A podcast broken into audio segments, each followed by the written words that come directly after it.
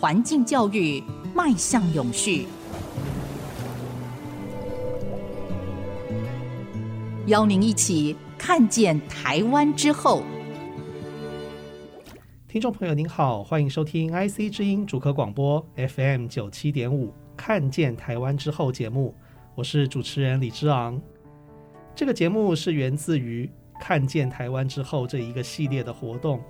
是由台湾应用材料、爱惜社区推展协会跟 IC 之音，我们连续第八年哦，我们把环境保护的影片带到桃竹苗地区的高中职，超过了七万名的师生参与哦。我们也看到，透过这样的影片，以及透过同学们啊、老师们积极的回馈哦，真的是有越来越多的同学正视到台湾环境所面临的挑战。那今年我们聚焦了三个领域：空拍的记录。VR 的互动，还有环台的倒立的摄影哦。那我们也邀请不同的专家，我们跟同学一起来看台湾的环境现在是什么样的一个样貌。那我们今天非常欢迎竹北高中哦，我们有三位来宾来到现场。那我们第一阶段先进来的是竹北高中的学务主任彭瑞莲主任，主任您好，大家好。我们另外一位来宾是担任过竹北高中学联会会长的林小轩同学，小轩你好，大家好。我们每一集哦，邀请各个学校来，其实也是想要了解一下每一个在桃竹苗的高中职是透过什么样的方式来推动环境教育，来把教育包括一零八课纲一些新的思维跟永续这件事情连接在一起。那我们这一集是不是就可以请主任先来分享一下竹北高中是怎么做的？好，竹北高中我们有一个核心的课程叫做小溪畔大世界。那在环境教育的这个部分，我们也会结合这个课程。那要环境保护之前，我觉得如果让学生们可以看到环境的美，他就会兴起我想要让它继续延续。那我们的小溪畔大世界就会有一些是，比如说我们会先认识自己的校园，嗯，然后我们学校旁边刚好有一条小溪叫豆子浦溪，流经我们学校旁边。这也是我们的小溪畔大世界的小溪畔的来源。我们让同学们在自己的生活环境里面打开看见美的眼睛，所以我们的课程会这样设计。接着我们才会可能用议题的方式，好，那议题的方式我们可能有选修课。以本校的话，就有比如说有跟生物相关的选修课，那他们是在校园里面种菜哦，种菜对，然后比如说有。呃，文学的课程的话，有文学与社会参与，嗯、啊，然后他们的课程会结合 SDGs，是是，是，那学生可以从这些里面去找他们相关的议题去进行探索，或是做报告，或是做探勘，然后也有出了小小的杂志，嗯嗯嗯。嗯这个是我们学校在结合环境教育目前的小小的一部分，当然还有其他的。好，那我们想要就这几个点哦，这很有意思，我们深入一下，就是小溪畔哦，那打开眼睛看到豆子浦溪，看到校园附近的环境之美，那具体怎么做呢？带着他们呃一起去探勘吗？还是说有一些其他的做法？像那小溪畔的话，其实我们带着学生真的就是去看。那个豆子普溪，嗯，然后回来以后，请他们做报告，然后他们做报告就可以自己根据自己的议题去选择。有人可能去探看这条河的上源，哦，哦，它的下流。啊；有人可能去看这条溪的污染，嗯嗯，啊；有人可能去看这条溪上面的生物，比如说它会有大白鹭啊、小白鹭啊，是是。好，之前。曾经那个埃及圣环外溢很严重的时候，嗯，也会有埃及圣环。哦，那现在因为埃及圣环它是外来种，是是，所以有做了一些处理，所以现在就比较没有埃及圣环。像这个都是学生曾经关心过的。这埃及圣环是什么？我们可不可以让它是一种？它是一种鸟，它之前是养在动物园里，那后来因为逃逸出来。那它是外来种，因为它叫埃及嘛，是是是，是，所以它是外来种，它对本土的呃生物就会有一些冲击，是是是，所以其实是有进行那个扑杀，是，对，啊，所以我们也有在竹北的听众朋友听到这集节目，其实我们也可以关心一下我们竹北身边的环境。那主任，你跟着同学去这个豆子埔溪看，呃，我们就是一个概略的印象，你觉得豆子埔溪现在的环境怎么样？其实透子普溪常常都有在进行疏浚跟整理，是是。然后像前几年不是缺水吗？嗯嗯。那整条溪其实是呈现干涸的状况。哦。那时候大家就会看到一种大自然的浩劫、气候的变迁，其实对生物的影响是非常大的。嗯，嗯，可以看到整条河的鱼几乎都渴死了，哦，干死了，因为没有水哦。嗯，然后。随着这大量的鱼死亡，就会有不好的味道，嗯，腐烂的味道。其实，如果真的能够靠近他们的话，你慢慢就会知道，其实很多环境的问题不能等了。那学生其实只是靠近他们最五官的触觉，就会觉得嗯，好臭哦。嗯，那到底是为什么这么臭？有没有可能可以解决？好，那他们可能就会有一些可以跟公部门的对话。比如说跟新竹县政府的对话，我觉得那个东西也是后续都可以去延伸的，那就是看学生怎么样进行。那我们知道同学有从文学出发的、社会参与的、做报告的，呃，里面有没有一些学生的回应是主任你特别有印象？嗯、呃，像他们有学生就会说，这条溪他看了三年，他对他很有感情，嗯，然后他会很愿意。去做一些推广的活动，让大家不要丢垃圾到那个溪里面哦。嗯，是是是。然后或是他们会有一些省思，是说好像是我们丢的垃圾，但是受苦受难的是这些溪里面生活的生物们。物啊嗯、然后再来，当然看到那个垃圾的品相，他们也会觉得哦，我们真的喝太多 手摇杯了。是。还有吸管。嗯。看到最多的垃圾，当然还有很多是烟蒂。哦，这个让我印象会比较深刻，因为你叫学生不要喝手摇杯，这根本是不太可能的。是，但是如果让他们看到说，哎，大家都一这样一直喝手摇杯下去，我们可能会被手摇杯淹没。只是先受其害的是溪里面的这些生物。是是是，哇，真的谢谢主任的分享。我想竹北高中做的这件事情，跟看见台湾之后，哦，就真的是异曲同工哎，就是说让大家先去看到。这个环境发生了什么？哦，就比较容易说去反思说，那我的行为、我的行动是不是可以有一些改变来改善哦？所以呢，这个同学也就参加了我们今年看见台湾之后，换个角度看世界的这个活动，也看了影片。小轩同学，你当过学联会的会长哦，然后从这个同学的角度来看这一次的观影的经验啊，是不是可以分享一下你的感动？其实看完看见台湾之后这几个影片之后，其实让我很有感触的是，就是有一个影片是从 VR 看生态中有关石虎保育的片段。嗯，因为我住在苗栗嘛，所以我对石虎并不陌生。但是我认识石虎的方式，其实是因为一次次的路杀事件的新闻里面看到的。我觉得他很可怜，因为他生活的地方其实就跟我们是。重叠的，嗯，嗯，他只是出来觅食，然后他就不小心被车撞了，然后他就回不了他的家，啊，所以我觉得很可怜。而且其实山坡地不断的开发，其实也会让他们的栖息地不断的减少，然后破碎化，石虎的数量就会因此越来越少。在看完这个影片之后，其实我也上网查了很多有关石虎保育或者是如何减少对石虎危害的方法。然后我也有看到很多，其实现在在石虎经常出没的路段，它都会有告示牌，嗯，然后就是建议车辆减速慢行这样子。然后其实我也有联想到之前我们在校定必修课，就是小溪班看大世界的课程里面，就是讲到。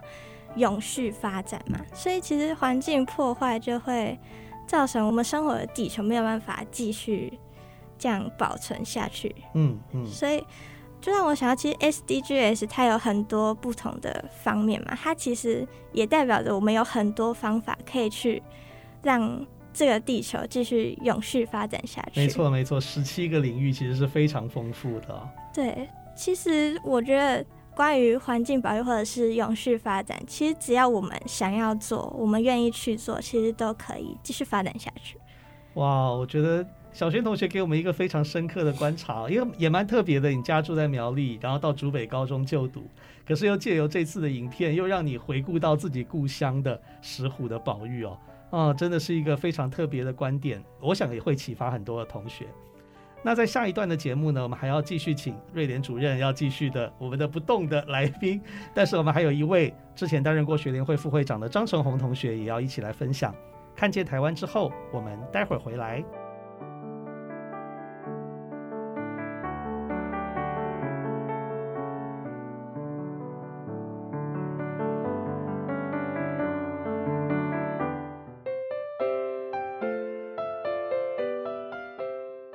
欢迎回到看见台湾之后，我们这个节目会在 IC 之音 FM 九七点五的广播频道播出，也会同步在各大 Podcast 上架啊。那有兴趣的听众朋友呢，其实也可以搜寻这个节目啊，或者是重复听之前播出的集数哦。那我们这一段的节目呢，我们很高兴邀请到竹北高中，一样是学务主任彭瑞莲彭主任。还有我们这一段的一个新的同学的来宾啊，曾经担任过竹北高中学联会副会长的张成红同学，主任您好，大家好，陈红同学跟听众朋友打个招呼，嗨，大家好，来，那我们主任，我们继续聊一下，您有一段很特别的经验哦，就是说不只是学校的工作，其实您自己身体力行投入环境保育，听说还参加过荒野保护协会的一些志工，是不是可以分享一下您的经验？好，我其实现在还是荒野保护协会亲子团的职工。啊，那亲子团的话，它其实是从呃幼稚园一直到高二。哇，那我的孩子是从小学三年级开始加入。是，是。那我曾经担任一年半的团长。哇，所以这也是非常重要的任务啊。是，那荒野等于是让我知道很多自然的问题跟可以采取行动的方式。嗯嗯嗯，对。那这个亲子团，这个带着去跑过一些哪些地方？你印象深刻的？其实很多地方哎、欸，你要问我的话，我我觉得大概是全台湾都走透透了。全台湾走透透，真的，因为我们的亲子团的呃组织吧，它其实是全台都有。那我们常常有很多的交流。那以新竹来讲的话，我们新竹有一个叫做护蛙的活动，嗯，嗯也就是说。这些青蛙，它们要繁殖的时候，它们要到岸上来，然后在岸上的时候必须要过马路，那过马路的时候就会被压死。哦，所以我们新竹的荒野的分会，我们每年在它们繁殖期的时候，我们每天晚上会去帮这些青蛙交通导护。哦，帮青蛙交通导护。对，交通导护的意思就是，它跳到马路上来了以后，我们就会想办法护送它过马路。嗯，对。您这个您这个比喻非常的有具象性哦，因为我们知道这个呃，比如说什么国小啊，大家都会有那种导护老师的观念。嗯、那同学过马路，马路如虎口，导护老师就要保护他们平安通过。可是荒野保护协会是。去为这些蛙类来保护他们，像刚刚我们的会长说的，石虎它会有那个交通标志，叫做“注意石虎，请放慢”。是是是是是。那我知道全台湾只有一个交通标志是在新竹县的这个我们的护蛙区，它就是上面是有一只青蛙，然后上面也是“注意，请放慢速度，要注意青蛙”，会有青蛙过马路。哦、是是，对。所以小朋友们参与这个活动，他们就会有很深的那种实际的参与感跟感触哈。对，其实有时候还蛮伤心的，是有时候你根本来不及，车子就过了，然后过了以后，你就会看到青蛙路杀哦，因为那真的很难免，因为那个路段很长，是是是，所以他们有时候也会看到我们还没有来之前的，可能是前一晚的路杀，或是、嗯。我们还来不及，他就已经跳上来就被压死的路上，我觉得那个也会让孩子们会更愿意去参与这个活动。嗯嗯嗯。哎、可是我们知道说亲子团来保护蛙类固然是很好，呃，可是有时候车子来来往往也很快啊。那同时我们也要顾到孩子的安全跟生态的保育，对不对？对。你们怎么做呢？其实我们都会有交通导护好，我们要保护青蛙，当然我们会。把保护人的那个整个措施都做得非常的好。啊，是是是，对，嗯，那您做了这么多台湾跑透透的这个环境保护的这样的一个行动，那回过头来对您在跟同学们接触，在竹北高中的教学，是不是也有一些影响或者是带动呢？如果是以班级的教学，或是说全校性的活动，我很希望可以在学校里面推减速。哦，哼，这是一点。那另外一个，我也很希望。学生们真的愿意比较麻烦一点，在订手摇杯的时候，可以自备环保杯，环保杯，呃，减少塑胶的使用。是，这个是我很希望可以推动，但是我觉得这个难度真的有点高，因为大家都图方便。嗯、哦，嗯，我觉得这个的确是还需要努力的。是是是，尤其眼前的挑战是，其实也不只是学校，这是一个社会很普遍的现象，嗯、就是说到店家去使用环保杯，甚至还可以省钱，这个方案其实是做的还蛮不错的。但是对于外送来说，就极为困难。比如说你要别人呃，这 Uber Eats、Foodpanda 送过来，嗯，那基本上你也很难给他环保杯，让他把它载过来啊。所以的确，我们现在眼前我们面对是相当大的一些挑战。还有，我觉得疫情也会为我们推这个减缩或是减少使用一次性商品有很大的影响。是，因为大家因为疫情的关系也会。不太想要使用这种可循环利用的餐具哈，对，嗯，对，这有时候有点两难，因为一方面为了疫情防疫的安全啊，好像一次性的感觉比较安心，可是相对来说，好像统计全台湾的这个塑胶使用量是是在上升的。嗯嗯，哇，谢谢主任，我们还是希望这样的愿景，这样保护环境、减少塑胶使用，真的在竹北高中可以越推广越成功。那透过我们这节目，也呼吁更多的同学可以一起参与哦。好，那我们来听一下同学的心声了。我们之前担任过学联会副会长张成红同学哦，你也参与了这次看见台湾之后，然后看了影片，那也知道台湾环境的一些问题，那可不可以回馈一下你的想法？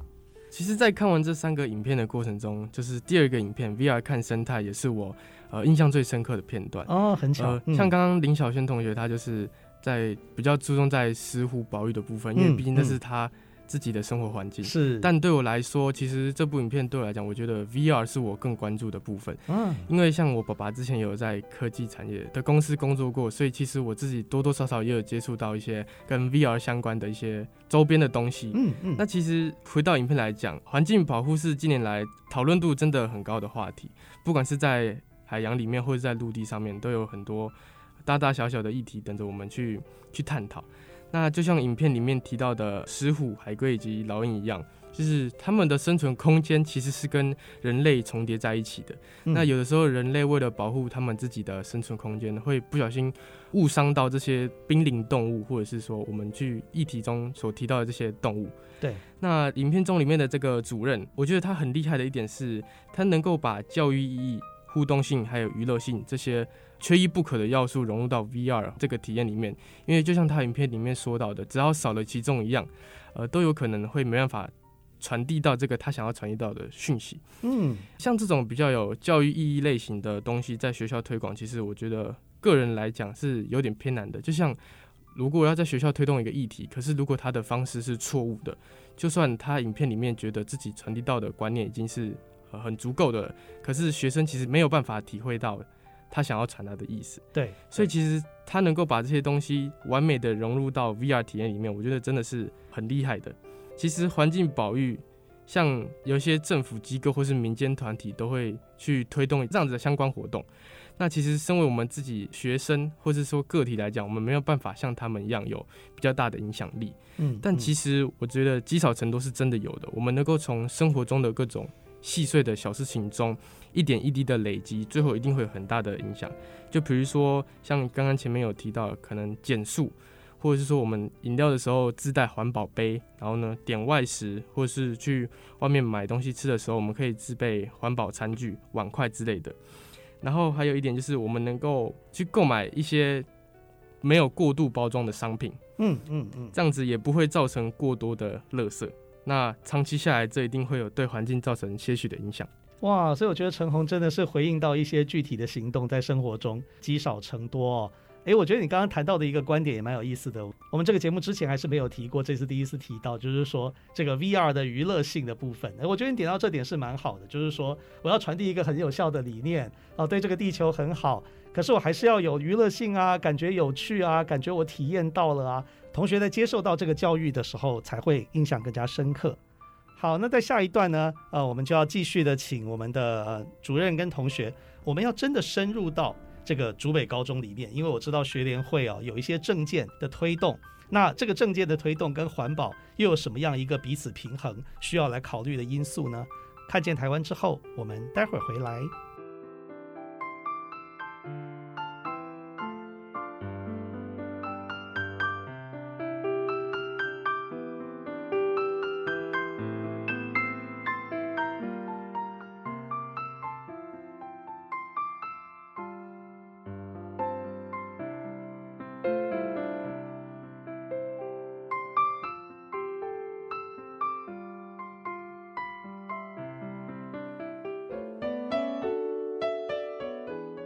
回到 IC 之音主客广播 FM 九七点五，看见台湾之后节目，我是主持人李之昂。在这一段的节目呢，我们要继续来访问竹北高中。我们先请两位同学，曾经担任过学联会正副会长的林小轩同学跟张成宏同学哦，来开始一个话题，要分享一下学联会在当初哦，这个两位竞选的时候 提出一个政见哦，就是让同学可以开放外食。那可不可以分享一下你们当时的发想是什么？当初在高一的时候就有注意到有很多其他的学校都有开放订购外食，所以其实就会很羡慕别的学校有这样子的待遇。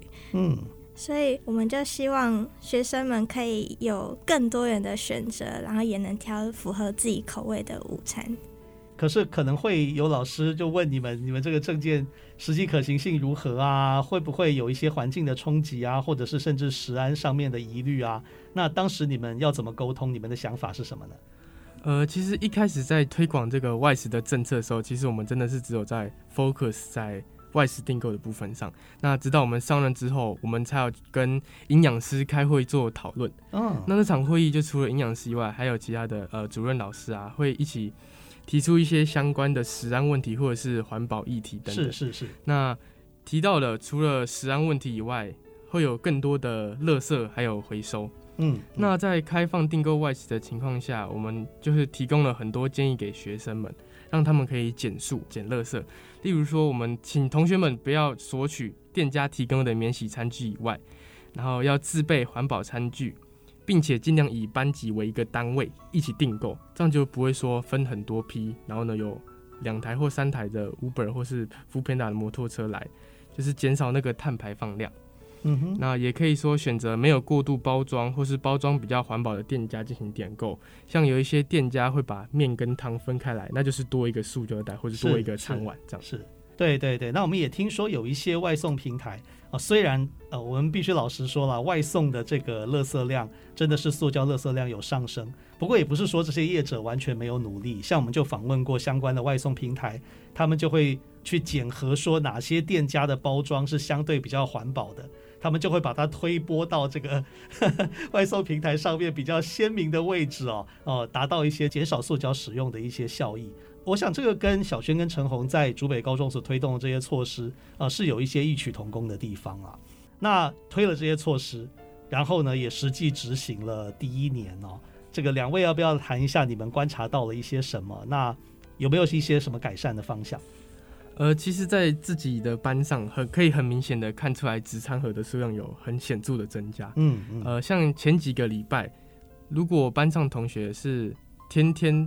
中午都会有人订外食的情况下，基本上你每一天纸餐盒的篮子都是需要去倒回收的，就是你可以很明显的看到说，那个纸餐盒的数量增加的非常非常的明显，嗯，就是有可能一天的量就等于是说其他礼拜一个礼拜的量，是是是。那因为这个显著的提醒的情况下，我们在传承给下一届学联会的弟妹的时候，就有继续的去延续我们的政见。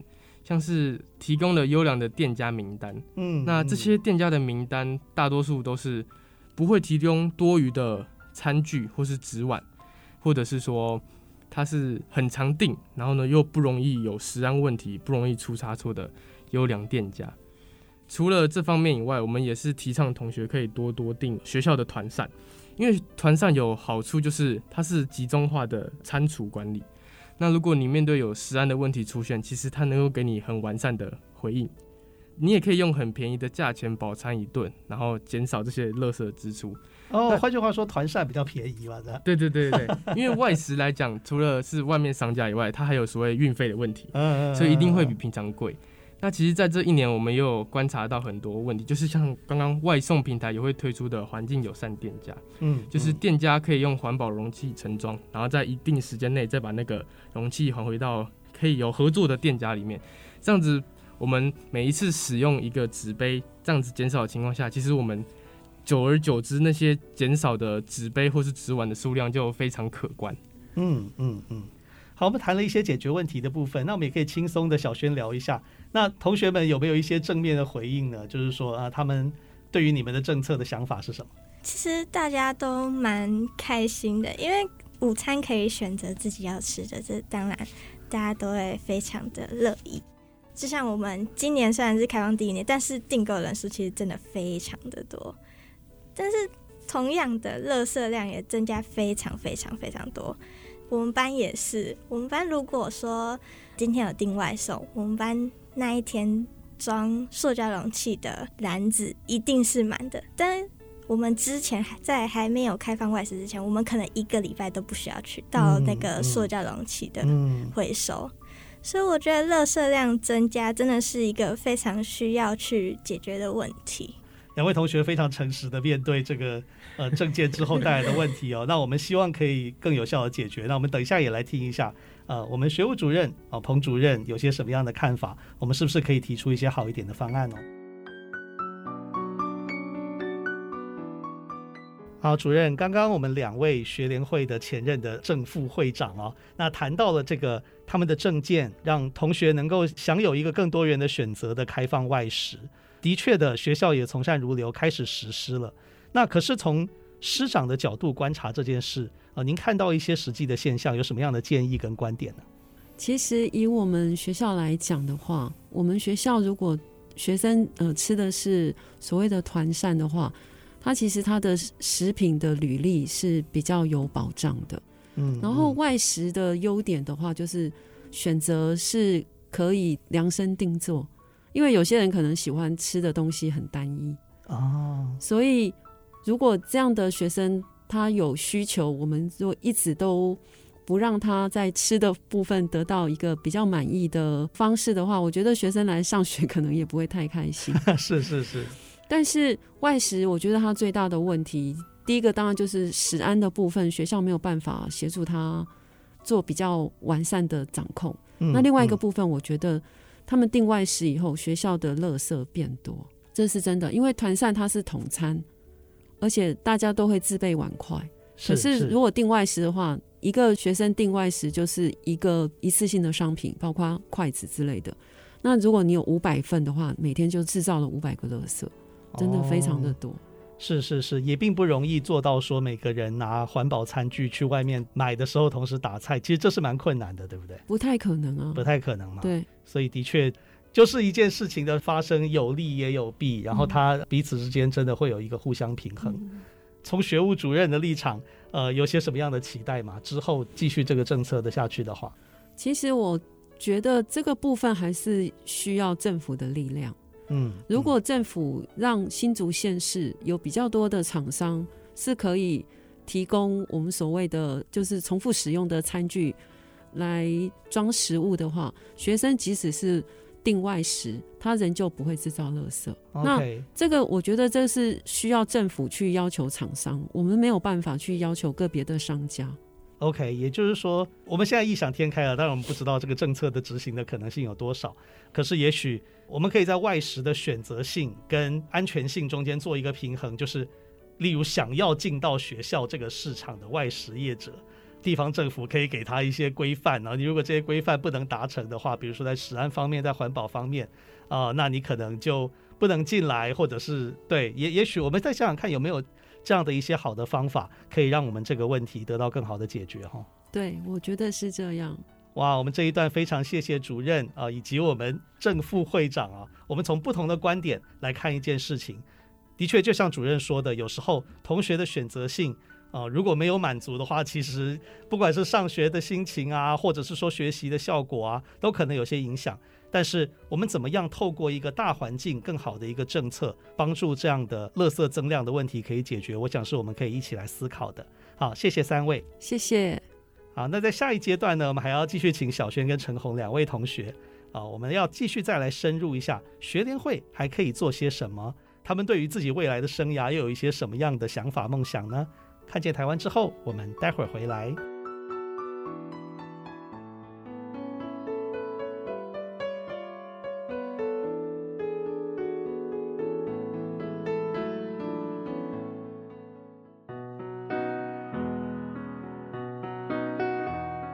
看见台湾只是个开始，而看见台湾之后，则是过程中的实际行动。看见台湾之后，更应该要付诸行动。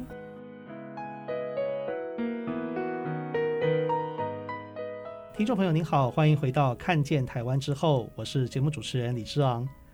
我们这一节节目呢，要继续的邀请到竹北高中的林小萱跟张成宏同学哦，也是前任学联会的正副会长。啊，那我们先要来请教一下啦。当然，你们现在已经交接给新的学弟妹，可是从学联会的角度，其实，在你们经历了看见台湾之后，换个角度看世界这项活动以后呢，嗯，好像学联会还是可以采取一些对环境友善的行动，对吗？对，我们觉得，其实我们可以发挥学联会在学校的影响力，就是建议大家积极参与学校每年举办的社区打扫。我们也可以在空堂时间推出跟环境保育议题有关的活动，例如说像大地游戏之类的。然后，因为之前疫情的关系，所以我们原本有一直想要办净滩活动，但是因为疫情已经。推迟了两年，所以希望今年疫情趋缓了之后，我们可以赶快办这个活动，因为我觉得这是一个很有意义的活动，而且可以呼吁很多很多的人一起来参与。好，那在我们之前好几集节目当中，我们有时候也会来问一下，就是同学对于自己未来生涯的发展有些什么梦想，有些什么想法。啊、那有一些是会跟环境教育有点关系的，但是也不限定一定要相关啦。就是说，我们来谈一下未来的发展，要读什么样的科系啊，有什么样的梦想啊？那今天两位刚好来到节目当中，我们也想来从两位的例子来了解一下这个我们的高中学生哦，现在在想些什么啊、是不是小轩先来？你未来有什么样的规划？因为我一直以来对生物方面都没有兴趣的，所以、哦、生物，生物对，是是，所以我。以后会想要往生命科学或者是生物科技这方面去发展。其实也因为疫情的关系，让我更坚定了自己的想法。就是像疫苗啊这些，其实也都跟跟生物科技这些是相关的。所以我也希望未来台湾在生计方面可以发展越来越好，这样我们也可以有更多的资源。嗯，其实，在联合国永续发展目标十七项里面，有很多也是跟生物很有关系的。啊、哦，不只是我们比较常谈到的生态保育，其实包括健康与福祉、医疗、疫苗，甚至是无国界医生组织啊，或者是提供一些需要的疫苗给，比如说有一些非洲比较贫穷的国家啊，他们也许孩子出生的时候不像台湾的疫苗啊，几乎是各种传染病啊，这个政府都有一套的系统啊，让我们可以打好打满，很安全。他们是没有的，所以他们的孩子的死亡率都比我们高啊。可是如果说能够有一些国际的援助的话，的确就对于生命的保护是很有帮助的啊。我觉得你这个梦想很好。其实永续这么广啊，其实真的是各个领域都可能有关联的哦。好，那陈红呢，未来想要做什么？呃，我自己其实对电脑软硬体方面还有建筑方面还蛮有兴趣的。那就像刚刚前面有提到，我很注意到就是 VR 这一块，所以其实我自己对于机械系、土木工程还有一些软硬体的相关系会比较有点兴趣。那其实让我有萌生这样的想法，或者说坚定要走这条路，其实是因为我国三会考毕业的时候，就是考完的时候，我爸爸有让我自己去组一台电脑的主机。哦，自己组一台电脑主机，对，就是所有的设备零件啊，我从研究啊到请爸爸帮我们买，前前后后大概一两个月的时间，就是在查询这些资料的过程中，让我就是对这些软硬体除了有更熟悉之外，其实真的对于里面的那些电路的结构啊，还有软硬体的相关的操作和设计，其实都有那个更坚定，还有更想去往这个方向的想法。哎，我有点好奇，所以这个组的程度是怎么样？就是说，包括主机板上什么 CPU 啊、记忆体，你都要一个一个自己装上去是吗？对。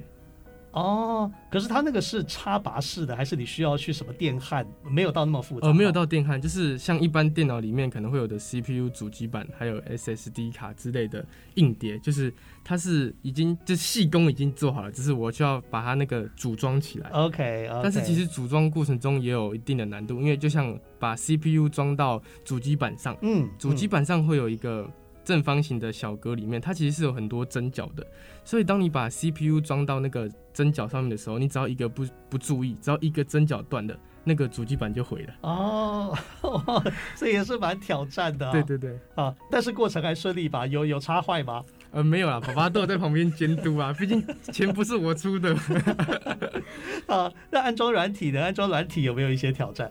安装软体，我参与的部分其实就是在爸爸旁边看而已，因为那个时候也不是特别的深入。哦，OK OK OK，所以爸爸还是帮了很多的忙哦。对对对，啊，也坚定了你的梦想呢，也希望你的梦想可以实现哦。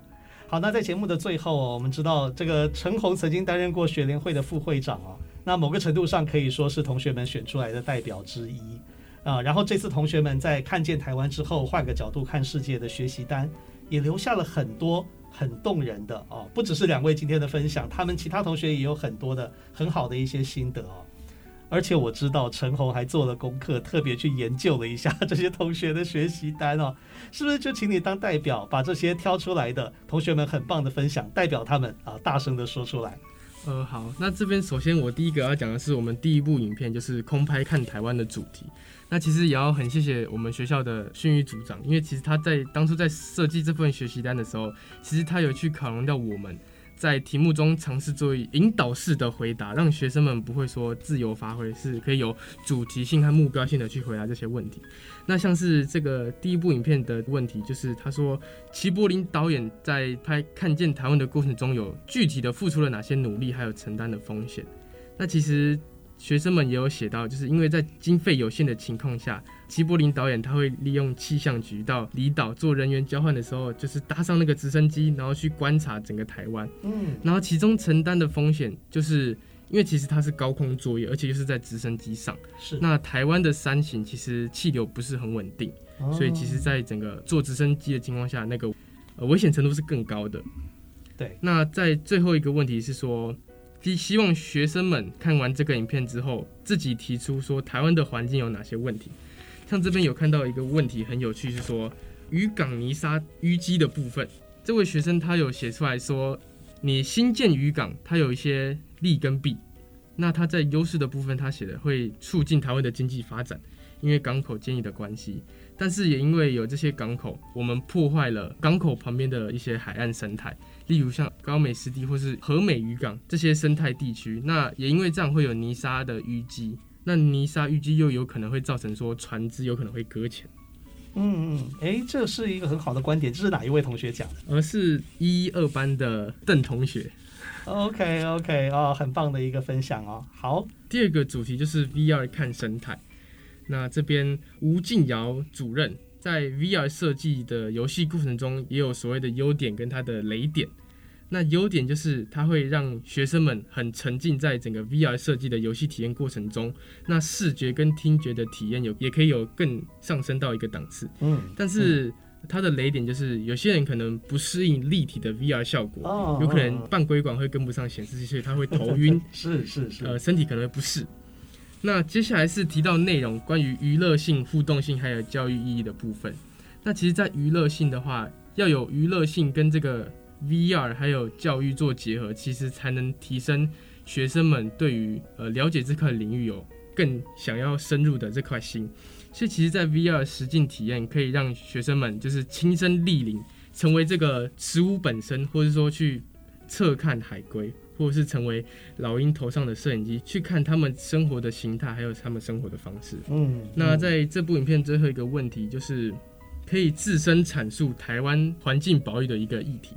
那这边就有写到，是台湾农业的发达，在发展农业的同时，可以更注重农药的使用。